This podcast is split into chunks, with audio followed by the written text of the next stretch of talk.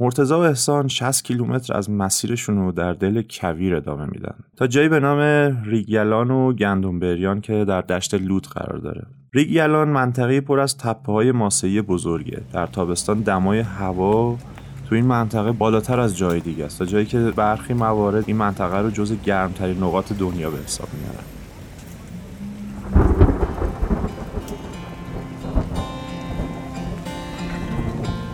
روزی خواهم آمد و پیامی خواهم آورد، در رگ‌ها نور خواهم ریخت و صدا خواهم در داد ای سبدهاتان پرخواب، سیب آوردم، سیب سرخ خورشید.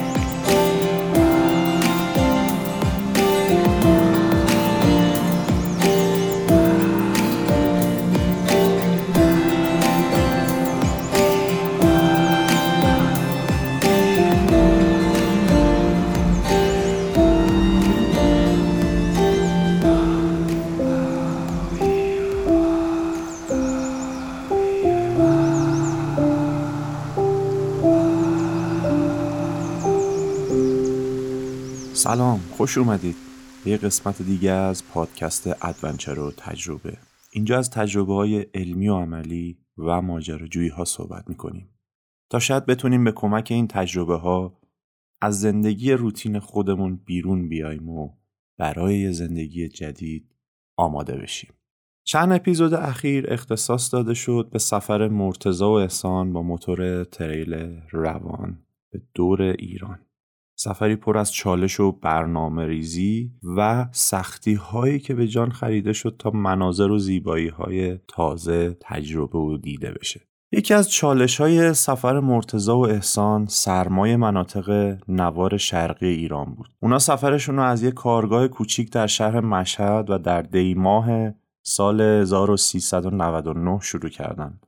سرمایه هوا و بادی که روی موتور آدمو منجمد میکنه باعث نشد که از سفر منصرف بشن. شما فرض کنید یه جایی از مسیر دما به منفی پانزده درجه میرسه و روی موتور نشستید یا فوقش چند تا لایه لباس گرمم به تنتون دارین، ولی ولی بازم سرما رو تو مغز و استخونتون حس میکنید. یکی از ویژگی‌های موتور سواری به خصوص تو تایمای سرد سال همینه. خب از چالش‌های سفر مخصوصاً تو ایرانی که هزار تا فصل داره، میگن چهار فصله، تو هر تایمی از سال هر جا دمای مختلفی رو تجربه میکنه، اینه که شما وقتی میخواین دمای خوب مناطق مثلا جنوبی کشور رو ببینید باید از سرمای مناطق شمالی مرکزی عبور کنید. سفر این دو بزرگوارم اینطوری شروع شد. باید از سرمای بخش‌های شرقی خراسان و کویر و دشتای لوت عبور میکردن تا بتونن به آب و هوای خوب جنوب کشور برسن. شاید این سوال پیش بیاد که خب یه جاهایی هوا خیلی سرد بوده، چطور استراحت میکردن، کجا کمپ میزدن، چی میخوردن؟ این هوای سرد باعث میشه که شما خیلی نتونین جایی که میستین توقف کنین. باید یک مسافت خیلی طولانی و با سرعت ازش عبور کنین. جایی که سردتره کم زدن سخته چون هوا سرده. و غذا خوردن چطوره؟ اونم یه غذایی که بتونید سریع آمادش کنی، غذای یخ زده، و ادامه بدیم به مسیر تا به نقطه های عطف ماجرا جایی بهتره مسیر برسی. مرتضی و احسان شصت کیلومتر از مسیرشون رو در دل کویر ادامه میدن تا جایی به نام ریگ یلان و گندم بریان که در دشت لوت قرار داره. ریگ یلان منطقه پر از تپه‌های ماسه‌ای بزرگه. در تابستان دمای هوا تو این منطقه بالاتر از جای دیگه است، تا جایی که برخی موارد این منطقه رو جز گرمترین نقاط دنیا به حساب میارن. تپه‌های ماسه‌ای که گفتیم گاهی ارتفاعشون به چهارصد و هفتاد و پنج متر میرسه که جز بزرگترین و بلندترین تپه‌های ماسه‌ای دنیا به حساب میاد. تپه‌هایی که تو فیلم‌های شاید عربی و فیلم‌هایی که مثلا بادیه نشینا رو نشون میده دیده باشین، تپه‌های خیلی بلند، یا حتی تو این فیلم‌های اینستاگرامی و آفرودی که با ماشینای تویوتا عربا مثلا میندازن و کاتاف میکنن میرن بالای تپه و برمیگردن. یه همچین تپه‌های اونجا میشه دید.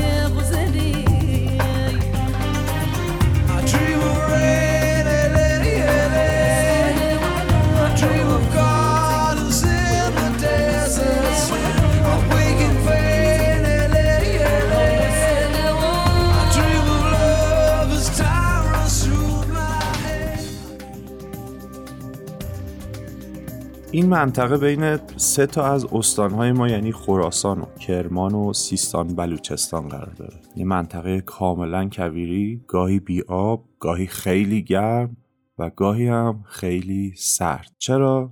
به خاطر اینکه زمستون آب و هوای این منطقه سرد و خشکه. مرتضی و احسان در سفرشون در این منطقه به اصطلاح سرپایه استراحت می‌کردن، دوباره ادامه می‌دادن.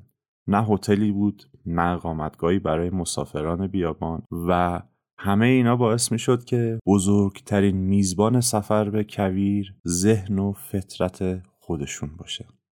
آسمونی پر از ستاره و فرشی کرم رنگ که یک جا بر نمیشه. مدام با تپش نسیم رخت بربسته و از جایی به جای دیگر میره. مرتضی و احسان با موتورهای خود از کوچه باغای کویر عبور میکنن. گاهی هم مثل دوران کوهنوردی کمپ و چادر میزدن و یه غذای فوری و سری میخوردن و با چای دم غروب خستگی خودشونو در میکردن. دو نفر رو فرض کنید که سردترین شب و روزهای عمرشونو دارن در کوهستان سیرج کرمان میگذرونن. کار به جایی میرسه که شاید برای هر کدوم ما هم پیش اومده باشه. بعد و بیرا به خودمون میگیم و اینکه چه غلطی کردیم اومدیم اینجا. لذتی که دیدن زیبایی مسیر داره باعث میشه که انسان این سختی‌ها رو به جون خودش بخره. طبیعت‌گردا شاید اگه پرسیده باشین یه حس اعتیادی هست به طبیعت یا کوهنوردا که مثلا اگه پنجشنبه جمعه ها یا تایمایی که کوه میرن کوه نرن و تو خونه باشن یا جای دیگه باشن حس میکنن یه چیزی کمه، یه جایی کار میلنگه. مرتضی و احسان هم قدم گذاشته بودن تو مسیر و رایی که هیچ پیرانوردی توش پا نذاشته بود و قرار بود براشون کلی خاطره بشه. مرتضی میگه که بیراهنوردی ما به معنای ورود به فضای زیستی بکر نیست. هر مسیری خارج از جاده اصلی باشه بیراهنوردی حساب میشه. ما برای بیراهنوردی از جاده‌های عشایری، خاکی و پاکوب‌ها استفاده میکردیم. حتی جاده‌های ساخته شده برای خط لوله گاز رو ازش استفاده میکردیم و وارد فضای زیستی، گیاهی و جانوری منطقه نمیشدیم. مسافرای جاده‌های ایران متوسط هر روز دویست تا دویست و پنجاه کیلومتر رو با سرعت هفتاد تا نود کیلومتر طی میکنن. حالا مسیرهایی که گاهی مواقع از شهرهای اطراف به تهران ختم میشه شاید مثلا سیصد تا سیصد و پنجاه کیلومتر باشه و یک روزه سه ساعته چهار ساعته طی بشه. ولی مرتضی و احسان جایی مجبور میشن که چهارصد و پنجاه کیلومتر رو توی جاده بیکیفیت پر از چاله بدون توقف طی کنن. براشون رسیدن به زیستگاهی گاندوهای پوز کوتاه و خوردن یه غذای خوب توی شهر بزرگ ارجحیت داره. شوشتر آخرین نقطه سفرشون در بخش اول سفریه که شروع میکنن که پس از طی پنج هزار و چهارصد کیلومتر در بهمن نود و نه به پایان میرسه. بخش دوم سفر احسان و مرتضی چهل و چهار روز طول میکشه. سفری که در خرداد هزار و چهارصد شروع میشه. این بار توی وضعیت آب و هوایی متفاوت هستن و سختی هایی که تو بخش اول سفر کشیدن اونا رو از ادامه مسیر باز نمیداره. همونجور که گفتم این سختی ها، این دردسرا گاهی مواقع خودش یه عاملیه که برید بازم تجربه کنی، بازم خودتو به سختی بندازی. انگار کم کم عادت داری میکنی به این سختی‌ها و نبودنشون گاهی مواقع برگشتن به زندگی معمولی هم سخت‌تر میکنه. گفتیم وضعیت آب و هوایی جدید. اونا تو بخش دوم سفرشون به اهواز میرن تا از نقطه پایانی سفر نخست خودشون کوچ کنن و بخش بعدی سفر یعنی رفتن به سوی غرب و شمال کشور رو تجربه کنن. اهواز در دمای پنجاه و دو درجه میزبان اوناست. پنجاه و دو درجه سانتیگراد که ما اصطلاحاً بهش میگیم خرماپزون جنوب. باز میتونین تصور کنین روی موتور نشستین. این بار به جای بادای سرد که مغز استخون رو میسوزونه با بادهایی روبرو هستین که داره پوست و صورتتون رو میسوزونه. ولی باز همه اینا رو تحمل میکنن تا به مقصد و مقصودشون برسن. توبیون، تنگه بحرام چوبین، تنگه کافری، ارتفاعات رامانات، دریاچه دالانفر حالا دیگه براشون یه نام ساده و توریستی معمولی نیست.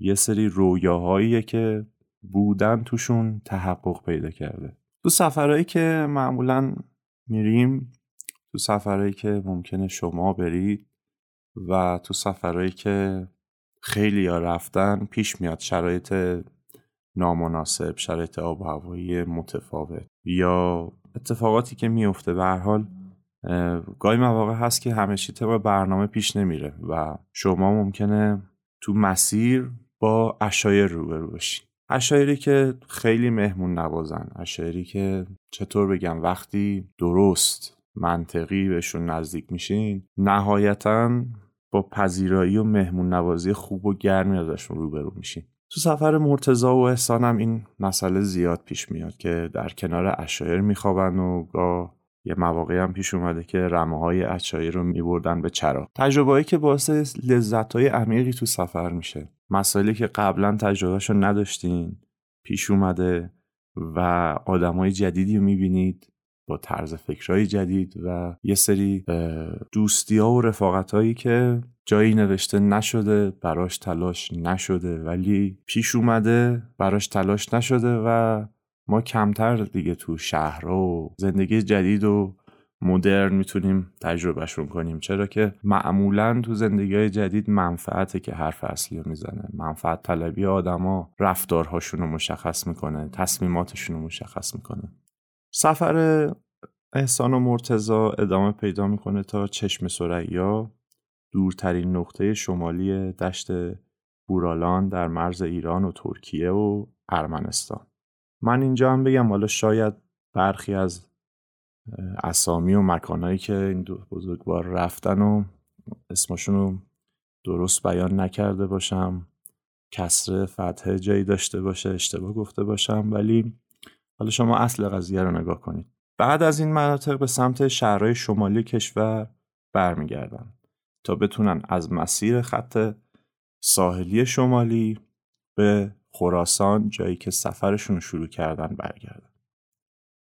سفر اونا پس از چهل و چهار روز در آرامگاه فردوسی با شعار گردش ماجراجویانه و با صرفه در ایران چهار فصل به پایان میرسه. شعاری که کاملا گویای همه جوانب سفرشونه. آخرین عکس سفرشون در همون نقطه پس از گذشت است. مسافت یازده هزار و هشتصد کیلومتر و با گذر از شانزده استان کشور و سپری شدن هفتاد و پنج روز به ثبت میرسه. سفر وقتی تموم میشه بعد از گذشته حتی دو ماه از سفرشون، هنوز گفته خودشون هنوز درد عضلاتشون رو حس میکنن، کشیدگی تاندونای دست که بر سر گرفتن دسته موتورسیکلت تو زمان طولانی و با قدرت زیاد پیش میاد. همه اینا شده یه درد شیرین و خاطر انگیز. مرتضی میگه که در هر نقطه نفر پیدا میشد که به ما لطف داشته باشه و در ذهنمون موندگار بشه. خط شرقی، جنوبی، غربی ایران بسیار مهمان نواز هستند و ما اینو و اینو ما در همه مسیر سفرمون تجربه کردیم. خودشون میگن که در سفر تصمیم داشتن که بارشون به دوش جامعه محلی منطقه نباشه. به همین دلیل سعی میکردن که اسباب و خوراک و خوابشون رو خودشون تأمین کنن. گاهی هم تو سفر پیش میاد که با اصرارهای زیادی روبرو میشیم برای اینکه میهمان مثلا یه خانواده‌ای تو منطقه‌ای که رفتین بشین. مرتضی ازغندی شاید در زندگی روزمره خودشون تو شهر خودشون انقدر آدمای خطرپذیر و خطرآفرینی نباشن و گرایشی به خطر کردن و این دست هیجانا نداشته باشن، ولی خب همه سفرها مخاطراتی هم داره که باید سنجیده و حساب شده دل و زد به دریای این مخاطرات. یکی از خطرهایی که سفر این دو نفر رو تهدید میکرد موضوع سرقت و زورگیری یا خفگیریه. تو کل سفرشون میگن که فقط یه جا این اتفاق براشون افتاد که اسم از اون شهرم نمیبرن برای اینکه حالا مورد خاصی پیش نیاد و بالاخره یه اتفاق و کار یه نفر رو به اسم یه شهر و کلی آدم ننویسن. تو کل مسیر موتوراشون رو با یه سری وسایل محافظتی مهار میکردن یا این هم که به افراد معتمد و بومی منطقه میسپردن اگر هم میخواستن از سمت مط... از کنار موتوراشون دور بشن.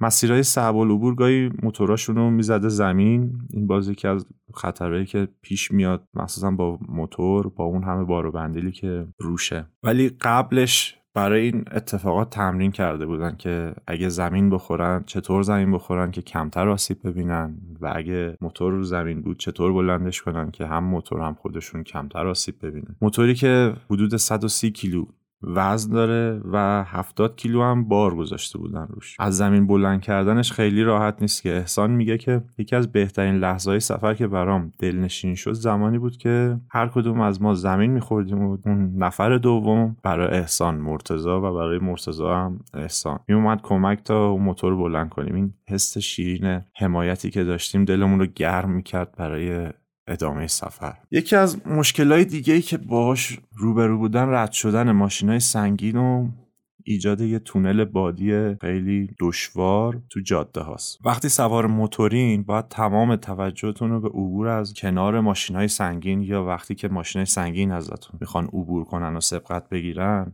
متمرکز کنین، چرا که این تونلای بادی مثل فشاریه که مثلا فرض کنید با موتور دارین حرکت میکنین، یه نفر با یه لگد محکم موتور رو به سمت مثلا راست یا چپ میکشونه. وقتی کامیون از کنارتون رد میشه این اتفاق میفته و اگه قبلش خودتون آماده نکنین، تمرکز نکنین، موتور رو خوب مهار نکنین، قطعا موتور زمین میخوره و فرض کنین با اون سرعت به زمین خوردن همونا و سفر زهرمار شدن همانه. باز تو خاطرات مخاطره آمیزشون هست یه جاهایی برای اینکه بتونن از کوهستانا و مسیرهای سخت عبور کنن وسایلشون رو جای چال میکردن که با وزن سبکتر برن و برگردن جایی که میخواستن ببینن. ولی اینو باید در نظر گرفت که خیلی از خطرها و اتفاقاتی که ممکن بوده تو سفر براشون پیش بیاد چون قبلا بهش فکر کردن اونا رو غافلگیر نکرده و خیلی از مخاطرات کمتر شده یا اصلا پیش نیومده چون قبلش بهش فکر کردن و بعضی از مسائل رعایت کردن. در رابطه با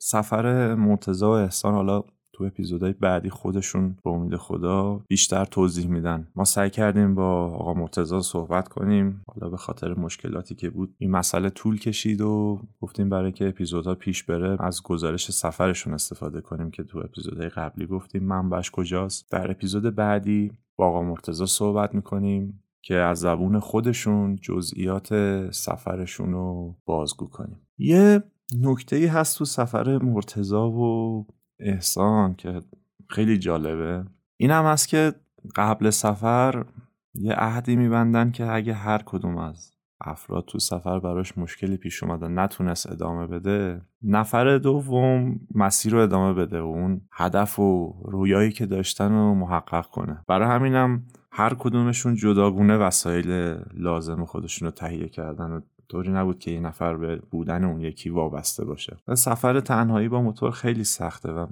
خیلی شاید مخاطره آمیز باشه. ولی باز خودشون میگن که یکی از چیزایی که تو سفر خیلی به دادشون رسیده یه سری کدهایی بوده که تو سفر بین خودشون گذاشتن و تو موقعیت‌های حساس ازش استفاده میکردن. حالا جزئیات کدهای سفر، جزئیات مسائلی که شاید تو ذهنتون اومده باشه که حالا ما اینجا گذرا ازش عبور کردیم برای اینکه با کلیت سفر این دو نفر آشنا بشین، اینا رو تو اپیزود بعدی با صحبت که با آقا مرتضی داریم منتشر می‌کنیم.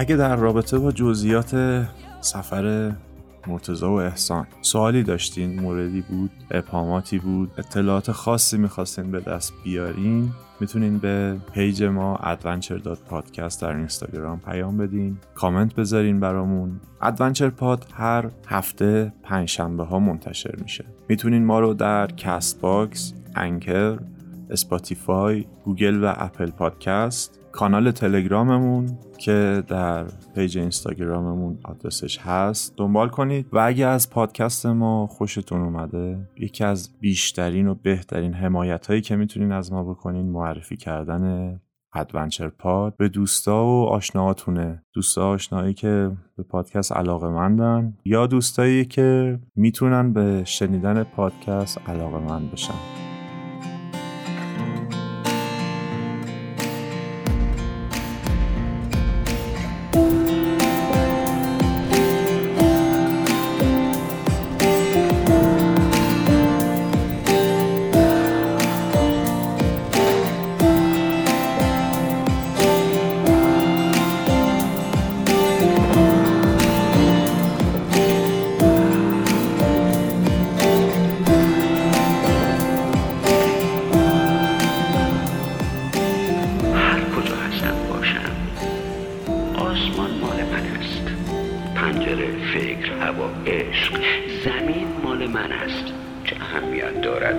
گاه اگر می رویند قارچ های غربت